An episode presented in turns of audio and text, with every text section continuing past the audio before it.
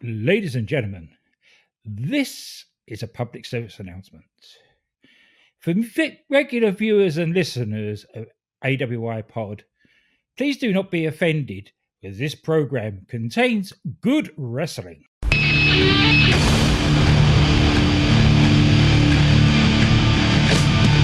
my life in box in front of me.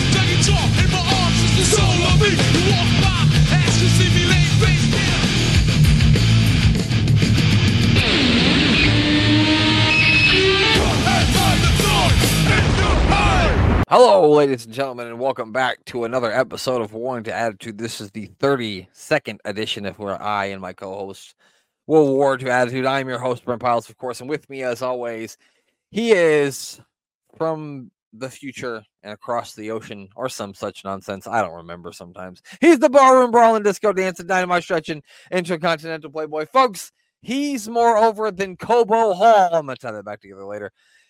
Jay Russell, Glenn. Glenn, how you doing? Uh, I can just about breathe. Yeah. The heart is just working again now. Good lord. Ah, dear. Why do we watch sports? I don't know. It, it, does the uh, heart, it does the health any good whatsoever if you support a team. No matter what the sport is, whether it be baseball, American football, soccer, basketball, anything, Yeah. cricket, doesn't matter. If you support a team, it is not good for your health. Even if your team wins a lot, like there's still a lot of stress going into that. Like I know, Al- like Alabama football and college football over here wins all the time, but I'm sure those Alabama fans stress a lot over all those wins that they get. Yeah. Uh, I know I stress a lot about the the wins Nebraska doesn't get, so you can only imagine. Um, yeah, if you don't know what we're talking about, me and Glenn, me and Glenn just um, agonizingly watched Arsenal geek out a two-one victory over Seville. Right, that's how you say it. Seville. Seville. I was Hmm. close. Uh, in the Champions League, and we got three points, but it was a, it wasn't a fun ride, especially the last seven minutes. no. Very stressful. Anyway, something that isn't stressful, and that's the way there, is uh, this Raw. This, this Raw was a bit of fun. I definitely wouldn't say it was stressful. No, definitely Oh. not stressful at all. Uh, there wasn't too many backstage promos. It wasn't the backstage promo show like the week before, so that's nice. Um, but yeah, so let's dig right into this thing. It is June the 23rd, 1997. It is from the Cobo Hall, which was a, a, a- prominent arena in the Detroit, Michigan area. Um, in the first 20 years of it exist of its existence, easy for me to say. Uh, it was the home court to the Detroit Pistons until 1978. Um, Glenn, have you heard? You've heard of the whole Nancy Kerrigan slash Tonya Harding saga, correct? Yes, yeah. So, Glenn, this Didn't- is the very arena oh, is that it? Nancy Kerrigan was attacked and clubbed in the knee during her practice for the U.S. Figure Skating Championships in 1994. Mm, Um, because I like I looked this up and I, I didn't look it up before, so I'm watching the show and they're like Cobo Hall, and I'm like, why does that? Why? Like, Ring why is Cobo Hall ringing a bell? And then I read that, I'm like, oh, that makes no sense. Why I would know what Cobo Hall is. I'm sure I don't think there's anybody out there that doesn't know the story of you know Tonya Harding and Nancy Kerrigan. I don't think. Well, you'd have to be living in a cave for years or be too young. Right. Or like, yeah, you'd have to be like 14 or something. Yeah, Yeah. definitely. And they just had a movie not that long ago called I Tonya, which was uh it was like based off a book written by Tonya and someone else, but um, but it was about her. So she's been in the limelight forever. So I'm sure people know what that is. Also, this arena, pro wrestling wise, uh, used to hold big time wrestling every Saturday night in the 60s and the 70s. It was considered to be the house the Sheik built. And when I'm talking about the Sheik, I mean the original Sheik, which was uh, Sabu's uncle. Yeah. Um, it also it- also hosted a Saturday night's main event in March of 2006, which I didn't even know they were doing Saturday night's main events in 2006. Did you? Oh, I didn't. Yeah, me neither. So the main event of that show, Glenn, Go on. Shawn Michaels versus Shane McMahon in a street fight. Ooh, that sounds suitably Who do you think won that match, Glenn? Shane McMahon. Shane McMahon won that match by submission. You're absolutely correct. The other big match that night was JBL versus Steve Austin, but it wasn't a wrestling match, Glenn. No, no, not a wrestling match. It was a beer drinking contest, and of course, Stone Cold Steve Austin. Hold on. oh, we're gonna have to find that. That's gonna have to be a watch one night, isn't it? Yeah, we're gonna have to check that out. Yeah. Um, the Cobo Arena did end up closing in 2010, so there's no events to be had there. And there's your history from the uh, the Cobo Hall where Nancy Kerrigan was hit in the knee and screamed, "Why? Why?" Um, Ireland. yeah, yeah. Uh, so we kick off the show, Glenn, with the New Nation. They're heading down to the ring. Yes. That's a This is a first. This is the first time in weeks that we haven't kicked off with Steve Austin. You're. eh, It's either been Steve Austin or the Hart Foundation. Most weeks, Hmm. Yeah. with 70% being Steve Austin. So the Vince McMahon says he wants to talk to Ahmed first. He he asked he asked Ahmed Johnson why. Uh, Ahmed Johnson tells all the people to shut up before he comes out there and beats everybody up, all of them. Glenn, what do you think the odds are that he could have took out everyone in the Cobo Hall? He's not got good, very good record with wrestlers, so I don't know how to do with the fans. Also, it's it's, it's Detroit. Detroit's pretty fucking rugged. So I don't. Yeah. I'm not saying Ahmed Johnson couldn't take out a good 15, 20 of them because he could. And yeah, if the but rest of the nation goes into the crowd with him, then they probably are fucked. yeah. yes. And then he says, uh, he, he, he, tell, he tells Vince to ask himself why. He said, You never backed me up. The fans never backed me up. The only person that ever backed me up was the crew. And he points to the Nation of Domination members. And I, I couldn't help but think, Glenn, one at least one member of this crew has been beating your ass for the better part of a year. So when did he back you up? Say, the only time he backed him up was when he backed him up in a corner to hit him. Precisely. So I found that to be very funny. Yeah. Uh, he says he doesn't respect the Undertaker anymore, and I quote, "Because any man who listens to another man is a low down, stinking dog. So don't listen to another man ever." Even though isn't Farouk the leader, his leader? no. Oh, oh, you're right. Uh, apparently, there is no leader in the, in the new nation. Did they say that? Yes. Oh, okay. I must have missed that part. We didn't get to hear D'Lo uh, talk for a bit. Very green on the mic, and you can tell that he's very green on the mic when he speaks. Yes. No, we've got to start somewhere. Right, exactly. I, I'm not like D'Lo Brown's eventually going to be, you know, not a, pr- pr- a pretty decent promo and a pretty entertaining wrestler. He's just, you know, he's got to work on it. Um, and then um, this is my favorite part is when Ahmed Johnson tells Vince to fix his face. If you Yeah, keep looking at us crossways, I'm going to make you wish you were never born. Yeah, Vince had it. He's, I'm panicking a bit here. I'm surrounded by big burly. Um, these men are are telling me that I've been exploiting them for money, and I don't know what to do. Oh, anyway, um, so then Glenn, we get a surprise as, as four guys come riding down on their motorcycles to the ring. Yeah. ring. One of them, of course, is Brother Brother Crush Brother, but he's not Brother Brother Crush or Nation Domination Brother Crush. He is riding motorcycles, Brother Crush Brother now. Hmm. Um, he gets on the mic and does the whole "You couldn't fire me because I quit." Although we watched him fire you first, so he did fire you. Sorry, Crush, but you're wrong. Um, he tells us that this these guys are called DOA. They're called the Disciples of Apocalypse. They live together, Glenn. They ride together, Glenn. And you know what else they do together, Glenn? I don't want to know. They fight together, Glenn. And I don't want to know what else they do together. You're right. Uh, we wash each other's backs. I mean, no, we don't. The this lot have been together as long as the nation have had Ahmed Johnson's back. For a week. Yeah, if that. So, Twelve hours at least, Glenn.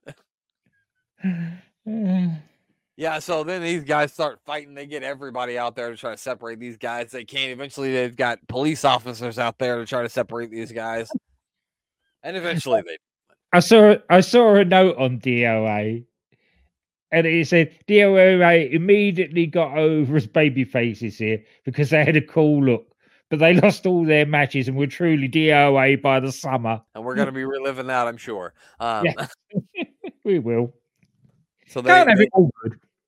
Yeah, yeah. So they they, they kind of give it tell us what we're gonna get on the show, which is Vader and the Undertaker will take on. It looks like they're gonna be taking on Ahmed Johnson and Farouk, but then it ends up not being Ahmed Johnson and Farouk, as we'll get to.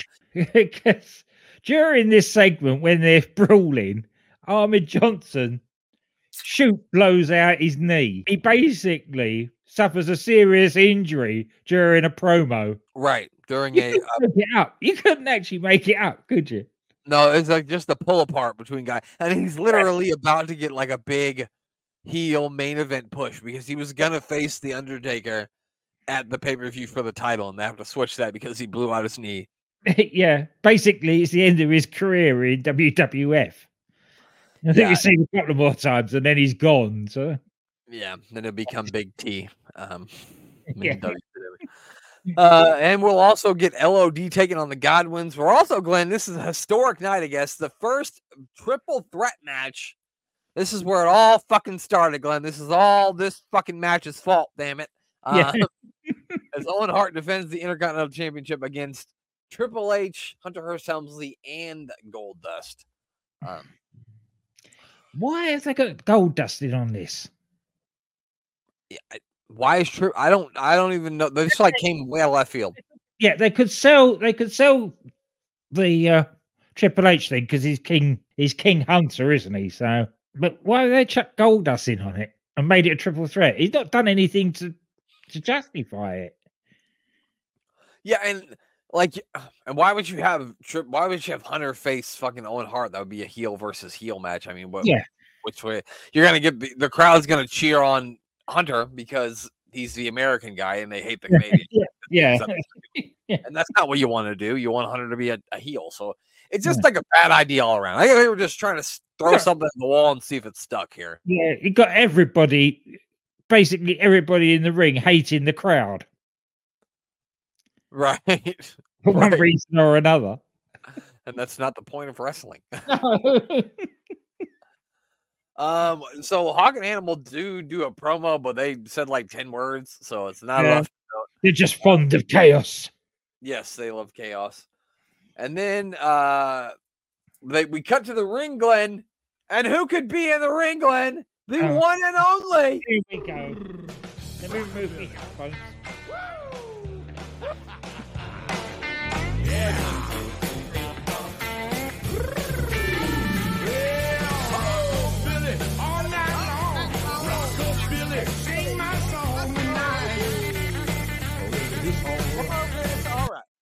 Oh, come on. You know you love that song. That was loud. Oh, it blew me eardrums. That's what Rockabilly's theme music does. It blows your eardrums, Glenn. Ah, God. And Glenn, you want to talk about exciting? They have joining them on commentary, Mr. Excitement himself, Yes. Dan Severn. Yeah, Mr. Charisma. Uh, Yeah, hmm. that's something. Yeah. And uh, on a show where things kept happening, shall we say, in an amusing way. This is the first one. Oh, well, no, the first one is Ahmed Johnson blowing out his knee during a promo. The second one is this, where they give him the big build up, they let him talk, and you can hardly hear him because he's giving him a dodgy headset. Well, and in fairness to him, not everything that he said made me want to go to sleep. So Yeah. I'm sure Da- Dan Severn, great fighter. He he would murder me in a minute. I don't know how old he is now, but he would still murder me in a minute. I'm sure he's a great guy. Uh, I don't want to hear him speak on a microphone ever. I think, and I, I, I think they realised their mistake as well, because uh, I'm sure that he was supposed to talk for longer than because this match was very short. Yeah, And I- was a quick match. And I'm sure that he was supposed to talk for longer than that. So we ended up with a segment with him talking, changing his headset, everything else, and the match all ending in two minutes and 40 seconds. Well, in all fairness, though, Rockabilly is taking on the world's dangerous man, Ken Shamrock, and that's about how long he should last with Ken. Shamrock. What is why is the world's most dangerous man coming to the ring in a silk pa- salmon pink dressing gown? There was I always nothing wondered that too. There was nothing more screams not dangerous than that dressing gown. You know what though, Glenn? He's Ken Shamrock, we weren't going to tell him not to do it. Yeah, and I'm sure nobody backstage was either. Hell no. Um, This is what my missus gave me to wear, and this is what I'm wearing. Okay, Kim, fine. right, right. You, you just yeah, go ahead. Uh, whatever. Uh, yes, Ken, you can have my nightgown. It's fine. Take it. Um, so like, what I was surprised by is like Vince was like really putting over the UFC here, yeah, and they were talking about how like no one's ever spent the night in the hospital after a. Hmm. UFC fight, no one's ever died after a UFC fight, and you, you can't say that for boxing, you certainly can't say for pro wrestling. So they're making they're making it sound like like MMA is safer than wrestling in this. yeah. this point, Yeah.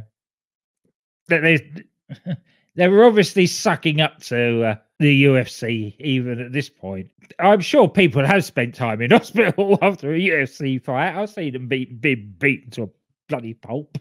Maybe not by that point, maybe because they hadn't been on for that long. But I know by now someone has definitely probably spent the night. At Yeah. least I don't think anybody. I never heard of it. Not in a UFC fight, particularly. Maybe other forms of MMA, but I've never seen a UFC fight end in someone dying. No, That I've never seen. no, they're they are very careful with what they, with their uh, safety. Yeah, definitely. So yeah, Ken Shamrock gets the win after he hits a you know a belly to belly, belly to back suplex, and then an ankle lock for the tap out. Honky Tonk Man gets in the ring. Looks like he's gonna try to hit Shamrock with the guitar. Shamrock sees him, and God fucking damn it, I wanted Ken Shamrock to throw Honky Tonk Man across the fucking Mhm. ring, but he never did. No, I it was was sad? Yeah, it was sad. At least hit him, god damn it.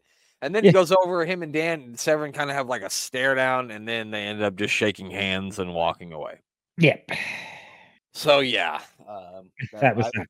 I don't know what I don't know. I know Dan Severn is gonna be around in WWE um, at least in the year 1998, 99, but I don't know what's gonna happen going forward with this. But I guess it'll be interesting to see.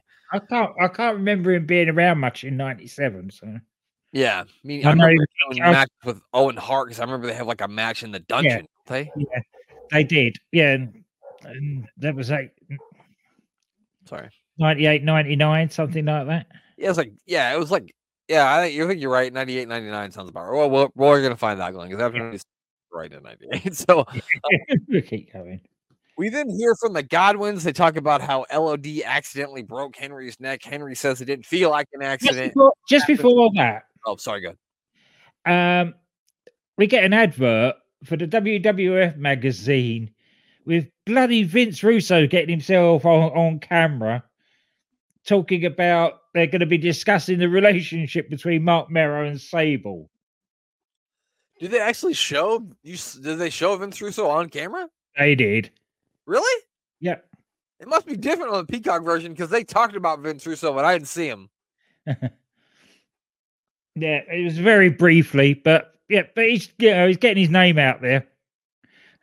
Yeah, because I made the same note, but I don't know why I made it. I must have got it mixed up because I have it after the promo. But yeah, uh, they're more, they're basically pushing more of this Mero being you know Mm. jealous of Sable and he's the jealous Yeah. boyfriend.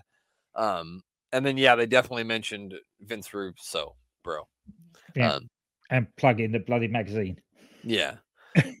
and then so then we hear from the Godwins, and Henry says, uh, you know, it didn't feel like an accident. And what happens to LOD tonight definitely won't be an accident because he's not stupid, and Phineas isn't stupid, and they're gonna do their own their own things their own way from now on. McMahon making us Mm. hog farmers. Doesn't work. I don't know, Glenn. I live in Nebraska, so I, hog farmers are over with me. Yeah, these this you know, bit of twisted heel hog farmers doesn't work. No, they need a new gimmick if they're going to be heels. Yeah, yeah. I got, I don't remember a good heel hillbilly. You know what I mean? I No, no. there isn't one. So then, all right. So the Godwins, uh, they've still got their slot buckets too as they head down to the ring. They actually slow like a like a like a slowed down replay of Henry getting that uh, doomsday device, and man, he did land right on the fucking top of his head. He landed right He on his fucking head. he? He did, yeah, yeah. That did look painful. yeah, it was it was hard to watch, definitely. Um, so uh, LOD comes down to the ring and they get to the ring, the ringside area, and the Godwins are kind of waiting for him there, and they just chuck the slop all over LOD. Yeah, not a good move. Not one that I would make, no. It didn't put them off at all. It just pissed them off. yeah, because then LOD just started beating the shit out of them basically right after that. And then uh, they also inform us during this match that Ken Shamrock has been attacked in the back by the Hart Foundation as well. So Hmm. Yeah, of course. At least we're not seeing all this backstage stuff now. yeah, You true. know, a few weeks ago, they would have cut to a bathroom somewhere with the Hart Foundation attacking him. Right. But uh, at least they, at least they're just talking about it now. Uh, talking about talking about stuff. Another stupid move by the new heel Godwins is you would think that the last thing that Henry O. Godwin would do to Hawk is try to pile drive him and expect it to fit, to end well. It's almost as if none of these guys have ever seen an LOD match ever. Yeah, yeah, exactly. Like, why would you continue to do it? That'd be like, like a, let's say a, a football game, and you know this is from my childhood, but you know not to throw to the right side when you play the fucking Dallas Cowboys because Deion Sanders is over there. yeah. But but they just keep throwing it over there. Oh, every yeah. time. It keeps getting picked off, but they just keep chucking it over there.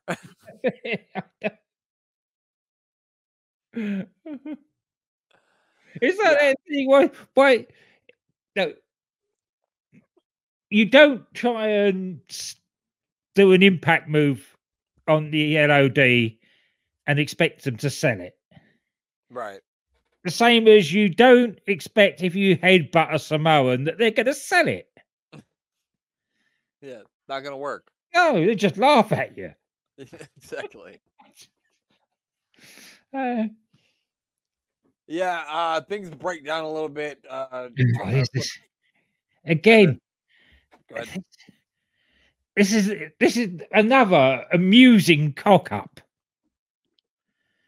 where I'm not even sure that the LOD knew that the Godwins were going to do it.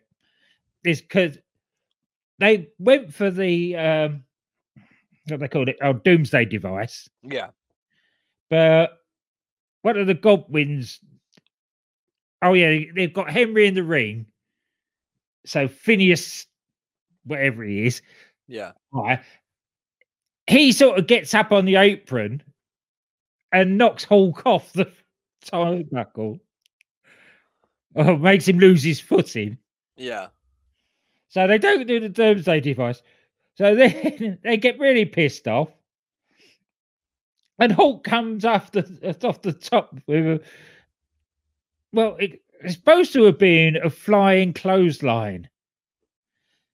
But he's flapping his arms around so much, I don't know whether it hit, hit the goblin on the top of the head, in the face, or on the chest. Yeah. I, maybe all three. I don't know. Yeah, it could have well been all three. Uh, So basically, they get the pin, but it wasn't exactly uh, smooth, should I say?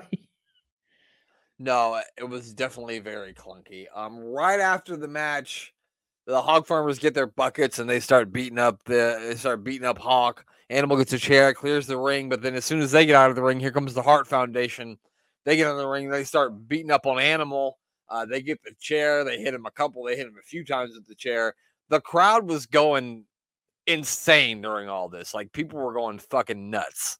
but yeah, so um, that's yeah. Uh, the LOD wins, and I they're gonna move on in this tag team tournament, I suppose, and they're gonna face the winner of the. I don't even know. I don't know the standings of this fucking tag team tournament. I don't even care. I don't know. I don't know. I don't care. Um, but the Hart Foundation is clearly going around just attacking anyone. who's not- Anybody. yeah, Yeah. anybody who's up against them at, at the Canadian Stampede. Yeah. We then hear from the Undertaker and Paul Bearer. Um, Vince asks Taker at what point is he going to snap. Uh, the Undertaker tries to answer, but Paul Bearer tells him to shut up. It's all about him. Uh, the Undertaker eventually gets sick of this and starts choking Paul Bearer's ass. Um, and then Vader comes charging out of nowhere. The Undertaker grabs him, starts choking him as well. And Paul Bearer starts saying, "Remember the fire! Remember the fire!" And then the Undertaker lets him go. So now um, we add another layer to this uh, Hmm. onion here because what fire is he talking about? You know what I mean? exactly. What could he possibly be talking about? What fire could he be talking about? Hmm. But yeah, so then we get another promo. Uh, this time it's Owen Hart. He's complaining about how he has to have a triple threat match tonight. He goes on and on about how it's unfair. He says, but don't worry because he's got a big surprise. He said he's disgusted He did say, yeah, very. disgusting. having to defend his title with a triple threat match. I don't blame him. I'm with Owen Hmm. on this one. I'm disgusted too. See, uh, that's the reaction you would get from the champion. Not the NXT thing of the champion going, well, there's two of you there, I'll fight you both. right. I have to prove myself by beating seven guys. I got to do it. No. at once. Um, they then show like a disclaimer video for the new Stone Cold Steve Austin Stone Cold said so video coming out. Which makes me want to find it more than ever. Yeah. Uh I'm gonna I'm gonna splice it in. Uh, I'm gonna sp- splice the video of that in here right now so everybody else can get a look at it just like we do because Yeah. I think it's on YouTube, Glenn, and I think I'm gonna watch it. So um, Mm, yeah, let's so look at that. I think everybody out there knows my name is Stone Cold Steve Austin. And out of this video, if you're looking for someone running around dancing to a bunch of sparklers and music, you bought the wrong damn video. What you are going to see is my favorite picks, some of the action from some of the hottest matches I've been in, rare interviews, and a lot of violence and some language problems. So if that offends you, you might as well push the stop button right now. And I want to buy that VHS tape, even though VHS nobody has a VCR anymore. Glenn, you still got a VCR? No. I didn't think you did. I didn't think you did. Um, Oh, so then, I remember the first one we got. It was the size of a small suitcase, and the buttons on it, the sort of the the, buttons were press down buttons, but you know, like the the kids sort of Fisher Price toys and that sort yeah, of like a like a tape recorder. yeah, they had the big buttons on it. Well, the buttons Yeah, like that, and it was state of the art at the time. I remember people would get you'd get a TV VCR combo, and that was a big fucking Yeah. deal because your your TV had a VCR. The trouble with those was, is if one or the other broke down, you were fucked. yep. not only not only were you, you you had two and one, but then you had shit if they both broke. Yeah. I mean, if one broke, you had shit. Yeah. Yeah, you're right. You're right. We're gonna start another show where we talk about old household appliances. I'm just kidding. Um, we didn't get a promo from Flash Funk, but he said a bunch of things that didn't make no goddamn sense. Yeah, he did. He did. I don't know what he was talking about. I really don't. I have no idea.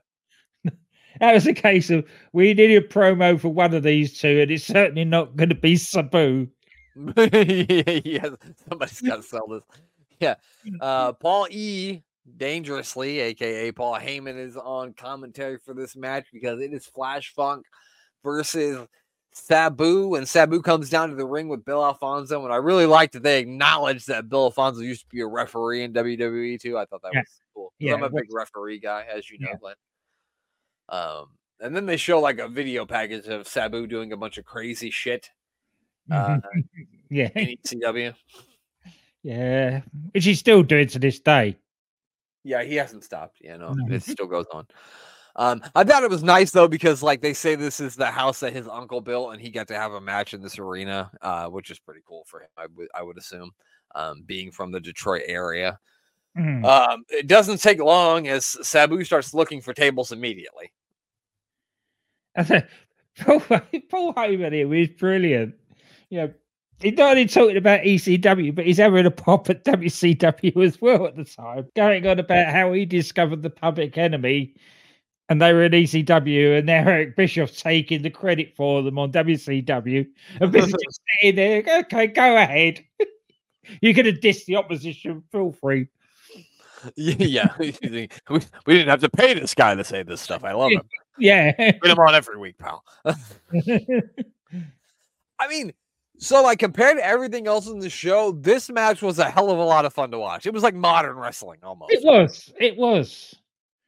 Well, you've got two guys that are, you know are good at their business. A lot of a lot of high flying stuff. You guys were flying all over the place. Flash Funk hit a top rope moonsault for a two count. Uh, Sabu has Bill Alfonso set up a table on the outside of the ring, and I thought it was hilarious that as soon as they set up the table and put him on, put uh Flash on the table, the ref immediately called for the bell. yeah. yeah. As soon as he touched the table. Yeah. We're not having any of that here.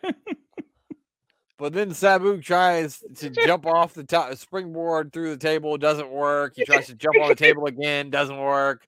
And then finally he hits a springboard leg drop and is eventually finally able to break this table. yeah. Um, I love, I love Paul Heyman said, Didn't you saw through that? it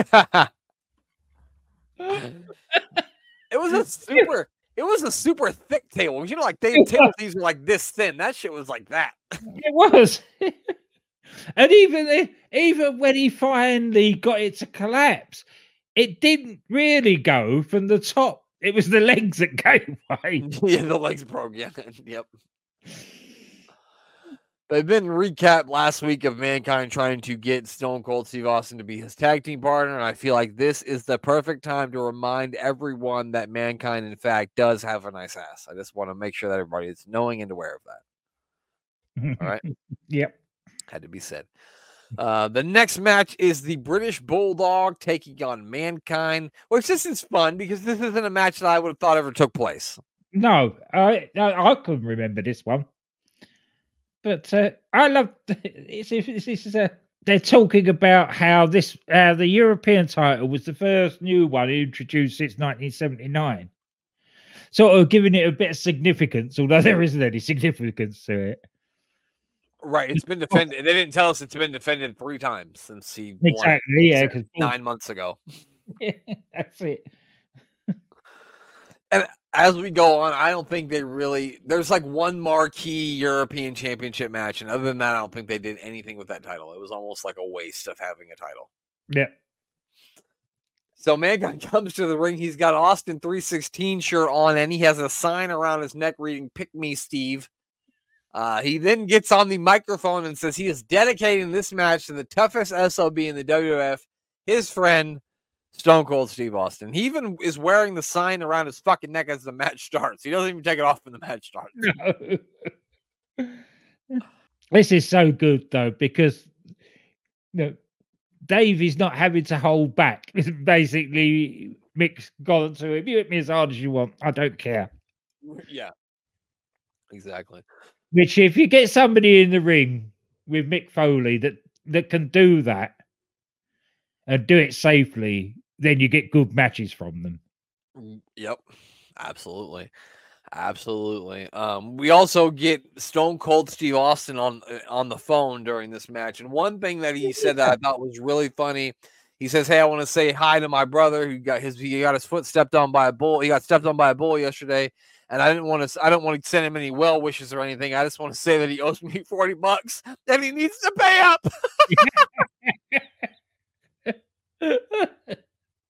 Yeah. I love the the fact that, that he phoned. He didn't suddenly materialize on the Titantron or anything yeah. like they do. You know, it was a proper. It sounded like a proper phone call. Yeah, and, and like they do this a lot, but sometimes it like takes away what's going on in the match. And I don't think this really took away what was going on in the Oh. match because they were talking a lot about mankind, so it added to what was going on in the match. I thought. Yeah, that was the other thing. He gets a Vince McMahon and he said, You're gonna if you're gonna call me again, don't call me collect. I'm not paying next time. yeah, yeah. Um, he says he doesn't want mankind as a tag team partner. He'll defend the titles for himself. He has to, and then he closes the conversation by, "If you call me, a, you call me one, collect one more time, McMahon, and I'm gonna whoop your ass." Yeah. Oh yeah. So a decent match. Bulldog throws uh, mankind into the steel steps. He suplexes him on the ramp. He goes for the running power slam, but mankind like locks in the mandible claw from behind. He uh but Bulldog then low blows mankind for and he- that's gonna be the DQ. He goes out and gets a chair as well, hits mankind with it a couple times. I've got the note here that mankind did an ex- uh, superb DDT. Oh yeah, the double arm DDT? Yeah. Yeah. Not easy on a big man like Davey Smith. No, definitely not. Yeah, this is around the time where he, he I think he, he might start. Well, I guess he uses the mandible claw for a while as his finisher, Yeah. but I know he does start using that double arm DDT as a finisher too. Um, so yeah, he keeps hitting. He hits him in the face a couple of times in the head. Then Bulldog starts flexing to the crowd, but then Mankind comes up from behind him and puts the mandible claw on Bulldog again. But Bulldog is able to fight his way out of the ring. And then uh, Mankind leaves to a huge reaction for the crowd. So I mean, it's he's solidified as a babyface at this point. Yeah. Those chair shots to the head, though, although you know he's still around and he, you know, still virtually compos mentis. It still makes you look back on it and cringe. Didn't cringe at the time, but now looking back on them. Oh, yeah, knowing knowing what you know now about Yeah. head injuries, when you see stuff like that, it does make you go, Ugh. oh, yeah. Which is why I can't watch a Chris Benoit match because every time I watch, I'm like, Especially that dying head diving head yeah, like. God. I mean, obvious reason it's hard to even look at him, but then when you see him do stuff like that, you're just like, oh god. but yeah, so they cut back to the ring. Uh, where all three guys, where the three way match, uh, where all the guys from the three way match are talking with Gorilla Monsoon. Owen Hart is insisting It's comedy because yeah, because because Chyna and Marlena are out there, he wants to bring Pillman with him, and Gorilla Monsoon keeps telling Owen Hart that it's fine, but Owen just keeps insisting. Okay, yeah, fine. Do what you like. I don't care. Well, you're not listening to me. I want Brian Pillman out there with me because if she gets to come and she gets to, then he gets to come too. Yeah, fine. No problem. But you're not listening. What I want is Brian Pillman to be by my side out there for the match tonight. yeah, it's great. Uh, A, a Gorilla is so good at deadpan in those sort of situations, like he used to with Bobby Heenan. Yeah, it was fucking. It was really funny. I, I enjoyed that a lot. Owen Hart cracks me. I know. I don't know if it's supposed to crack me up, but it does. Mm, Yeah, I think that knowing what we know now about Owen Hart, I think secretly, yes, we are supposed to crack up. Yeah, If you know what you know now. You can you can watch a lot of things from back then and go, oh, he's fucking with us right now. yeah, yeah, yeah. It- it's a case of if you find this funny, you get the joke. And then we uh they even give us like a rich history of the Intercontinental Championship about some of the, the former champions that have held it and all the, the title wins or whatever. Yeah, Um and, but then we get the whole restart of the show with the music and the pyro. And then they tell us uh Pat Patterson or Pat is gonna be a special guest referee for this match. He's got no referee shirt though. I bet the uh, TV company was going mad at this because with the back and forward between Gorilla and Owen, and then them doing a recap of the Intercontinental thing, this took this into about one hour, 15 minutes into the show before they did the second hour. Yeah. Yeah. so Hunter Hearst Helmsley makes his way down to the ring and they show how he won the Intercontinental Championship from Marc Mero. And then they show us Goldust beating Razor Ramon for, to, for the Intercontinental Championship. And then Owen Hart um, comes to the ring with Brian Pillman and they show us him beating Rocky Maivia to become the Intercontinental Championship a couple of minutes before this. And I was actually, I don't know why I was surprised, but I thought that Owen had won the Intercontinental Championship before that, but that was his first Intercontinental Championship win. Yeah, I can't remember. I don't. Apart from tag titles, I don't think he'd actually won anything before that. Yeah, I think the only thing was the tag team championships with Yokozuna and the tag team championships with Davey. I think that's Yeah. the only thing you'd won up until that point. I think that's why they just kept on giving him the the slammies as a consolation prize. And then, well, I didn't even give him some of them; he just stole them. Yeah, yeah, so I mean, this one was interesting to say the least because it's the first ever triple threat match. yeah, And the the thing about this one was it w- there wasn't, you know, you throw one guy out of the ring, he takes a piss for you know 10 minutes, and then he comes back in, another Ah. guy goes and takes a piss. Everybody was in the ring. yeah. Which is basically how it should be. Especially if you're the champion, you don't leave that ring because you don't want anybody getting up to any shenanigans and pinning somebody while you're having a kip under the ring or something, do you? right, right.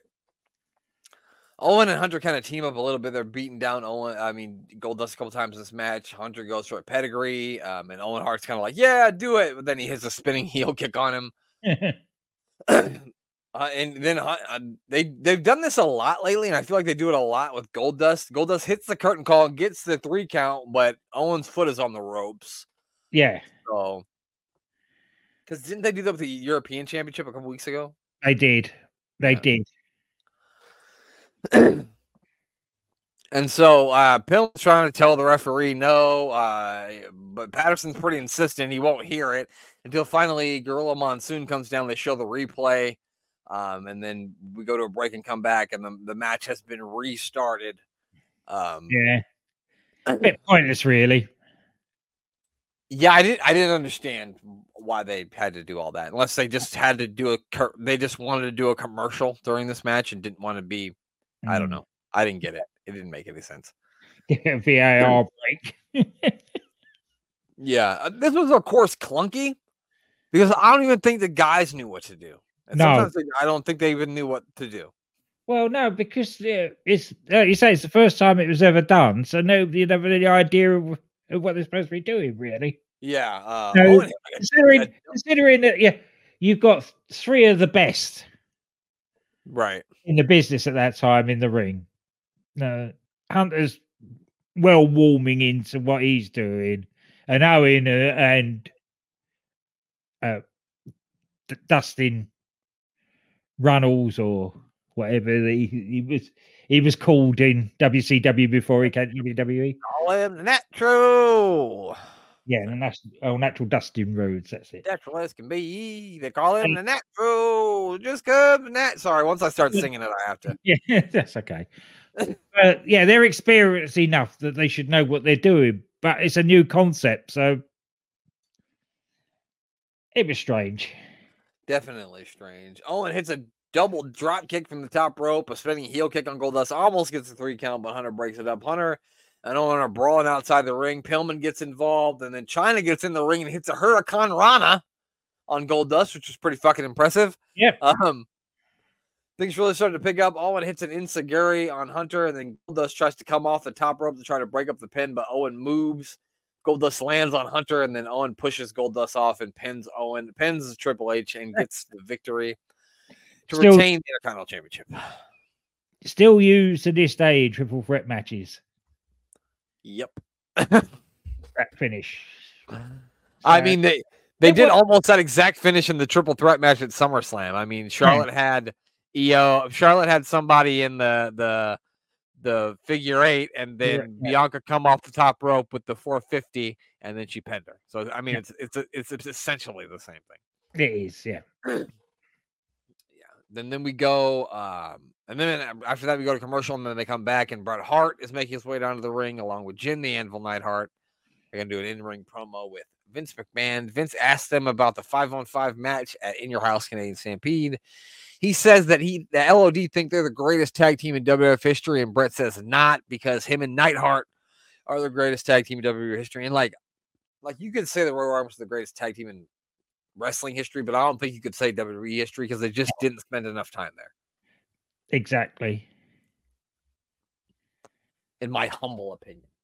Yeah. No, you know, it's it's that no, that's a good that's a good point. But the Hart Foundation were around a lot longer than LOD in the WWF.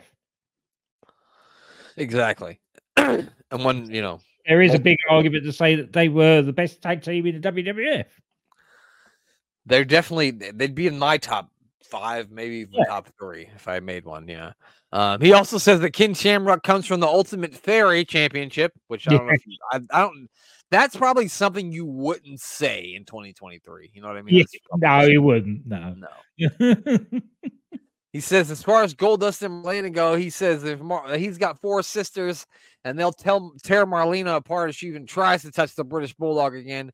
He also calls Stone Cold Steve Austin the scum of the earth, and he says justice is coming, and that justice is the Hart Foundation. He then starts calling out a certain person in the crowd, which is uh, boxer Thomas Hitman Hearns. Uh, you, you're familiar with this guy, Glenn? oh, very familiar. I've stayed up many a late night watching these fights. Yeah, one of the greatest boxers of all time, old Thomas Hitman Hearns. Vince points him out in the crowd, and Bret says there's only room for one Hitman, and he's standing in the ring right now. He invites Hit- Hearns to get into the ring to fight uh, because he stole Bret's name. Bret says he doesn't think Hearns is the Hitman; he thinks he's the Chicken Man. Which, wow, Brett, you really dug deep in the creative bag for that one, didn't you? Um, he's, he's just so bad at promos, and yet they let him run with these things. And then Hearns jumps in the ring. They kind of have like a going back and forth. Bret starts to take his jacket off. Uh, Neidhart kind of like back Bret off. He turns around. Hit, Hearns hits him a couple times, knocks knocks him down, gets into Bret's face, but eventually people tear them apart, of course, as it goes. Um, That I think that's a case of we can't we can't be sure of how worked his punch is going to be. So Jim, you better take it rather than have Bret damaged again. yeah, exactly. We can't we can't have him we can't have him gone for another month. We get to live No. without. Yeah, so they, a big pull apart here. I don't know if WWF is like promoting a Thomas Hearns fight because I knew they did promote some fights in 1997. Um, Yeah, so maybe that's what they, what they did this for. But I don't think we're going to see anything more go on with it. So I don't know. Um, we then hear from the Nation Domination, but as soon as Farouk starts talking, Savio Vega, who is maybe the dumbest man alive, marches into the Nation of Domination's locker room and gets in Farouk's face and then tries to fight him, which isn't the best idea because they then start beating the shit out of him as they would because it's three on one and whipping Yeah. him with a belt. yeah, as you would. I, I guess. that- Again, something else that doesn't really work in this day and age. Yeah, probably not. Yeah, not, not something that you would do nowadays. And then, Glenn, we got a battle of too cool before they were too Yeah. cool. It is don't call me Scotty Too High versus just call me Sexay Brian Christopher, but don't call me Grandmaster Sexay just yet. Yeah, Um, yeah, they so th- there's more of them pushing the light heavyweight division, I think, and also they're doing a big back and forth between you know that's your that's Lawler's son and him pushing back that oh well how do you know that and blah blah blah. That's basically all this was about. that's it. It was. Yeah, yeah. It's to get them a bit of, of TV time, really. Yeah. I mean, we saw this last week too with the the Mm. fantastic guys battling each other. Yeah, But yeah, so Brian Christopher gets the win with a top rope leg drop, defeating his soon to be tag team partner, Scott Taylor. And Hmm. then one more time, we hear from Paul Bearer before the main event. Vince asks him about what happened. You know, what, what does remember the fire mean? And he tells Vince not to worry about it, that everything's going to be fine. And we're going to go to the ring as a team. Yeah. And so the main event comes up. It is the Undertaker and Vader battling uh, what I thought was going to be Farouk and Ahmed Johnson, but Ahmed Johnson tore up his knee, so now it's going to be D'Lo and Farouk. Um, and of course, you- of course, you'd pick D'Lo over Kama Mustafa. You've just got this big brute in, so you pick the small guy instead as your tag partner. I was a little surprised um, that it wasn't Kama To be honest, Um, Especially against, especially against the Undertaker and Vader. right? The idea, the idea was it was going to be four big meaty men. Right. Now, D'Lo's not exactly small by our standards, but he's not big in under uh, the standards of the Undertaker, Vader, or Farouk. Right. And Kama Mustafa pinned the Undertaker last week. Yeah, So I mean, he pinned the champion last week. but obviously that didn't impress Farouk enough for him to have him as his tag partner. I guess not. Um, yeah. um, they tell us during this that the Undertaker will defend his uh, WWF Championship against Ahmed Johnson at Canadian Stampede, but that's not going to happen because Ahmed is uh, injured. They show him in the back watching, um, seething. It seemed. Uh, so Undertaker starts with D'Lo, takes control early. Darth D'Lo starts to fight back. D- uh, DOA eventually makes their way down to ringside. They start brawling with the Nation. Somehow, none of this ends in a disqualification. No, The best part about it was the Undertaker leaving the ring and beating up just anybody who was in the way. yeah, yeah. Anybody got a big punch, Yeah, anybody that was standing in the way, the. Undertaker was punching. And I'm sure, yeah, I'm sure some of those weren't exactly worked either. Probably not. No.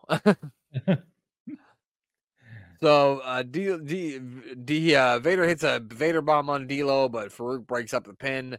The Undertaker is basically just on the apron, just arguing with Paul Bearer the entire time. He's not focusing on the match at all. He's just arguing with Paul Bearer. Um, Vader eventually gets sick of this. He walks over there, kind of says something. to Undertaker pushes him a little bit. The Undertaker just like punches him right in the face. And then Vader turns around and gets a, a big clothesline by Farouk. And then that's the three count. And Farouk and D'Lo win. Of course, Paul Bearer is very upset by this, screaming at Taker after the match. Taker tells basically tells Paul Bearer to piss off and just walks away. Um, Vader tries to attack the Undertaker, but that doesn't work because he, he picks Vader's big ass up and gives him a tombstone for his troubles. Uh, Taker then looks looks like he's going to go after Paul Bearer, but Paul takes off. And the Undertaker leaves the ring. Paul Bearer then gets on the mic and tells Taker, "Look, you turn around when you when I'm talking to you, and you've made your casket. He hasn't made his bed. He's made his casket. And next week he's going to tell the whole world the secret, and that's going to be it." The Undertaker gives Paul the throat slash and the rolling of the eyes. Leaves the arena as Paul Bearer is like screaming at the camera. Hmm. So next Earlier- week should be interesting. Yeah. Earlier on when I was making my notes and everything, and then you know I checked with Scott's blog of doom as well, Yes, what they say, and he said removing our. Who would have thought that removing Ahmed would make a match so much worse? I didn't see that coming. No, true though.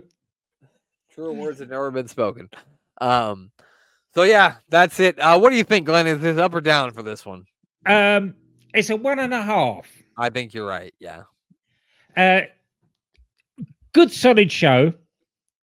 Spoiled, unfortunately, by Ahmed Johnson's injury and the way they ended it. Yeah. And, and not any particularly good wrestling matches on this show. No, no, but no bad ones either. Nothing that really you think, oh God, no. Yeah, nothing that made you, you know, want to fast forward. Yeah, definitely. Definitely. Well, Glenn, that's it for this episode. Who do we need to plug before we get on out of here? Well, the lads at UTT, just to messaging them, um, D- DDT with DC and Doc, uh, Andy Bang Bang, he's now back recording with Steve, his uh, original partner. So they've got the original lineup of, of Bang Bang podcast back. Um, I believe that the Doctor Who podcast is in production at the moment, so that'll be coming out soon as well. Make sure you give all those fine folks a listen and make sure you check out Sports Wire Radio and give our buddy Thomas Bryce follow on all the social medias that you have Twitter, um, threads. We're on threads. If you want to follow AWI Pod again, I'm we're no longer on Twitter, but I am on threads. So follow me on threads at AWI Pod. Follow us on Instagram, of course, where you can see all my beautiful action figures that I buy, and we post stuff about the show on there all the time. Make sure you check out I don't know shit. The Life and Times of Psycho Sid, give that a check out on YouTube. We watched him destroy some jobbers this week and found out how much he hates fucking broomsticks. And also mm-hmm. check out part two of our Halloween Havoc show, and we'll tell you all about how much we fucking hate Van Hammer. And I just want to say it again, put that out there. Van Hammer, if you're hearing the sound of my voice, fuck you. That's it, Glenn. I don't think we have any more things to plug, do we? I think that's it. That's all we got. So now all we got to do is for Glenn to say goodbye. Goodbye.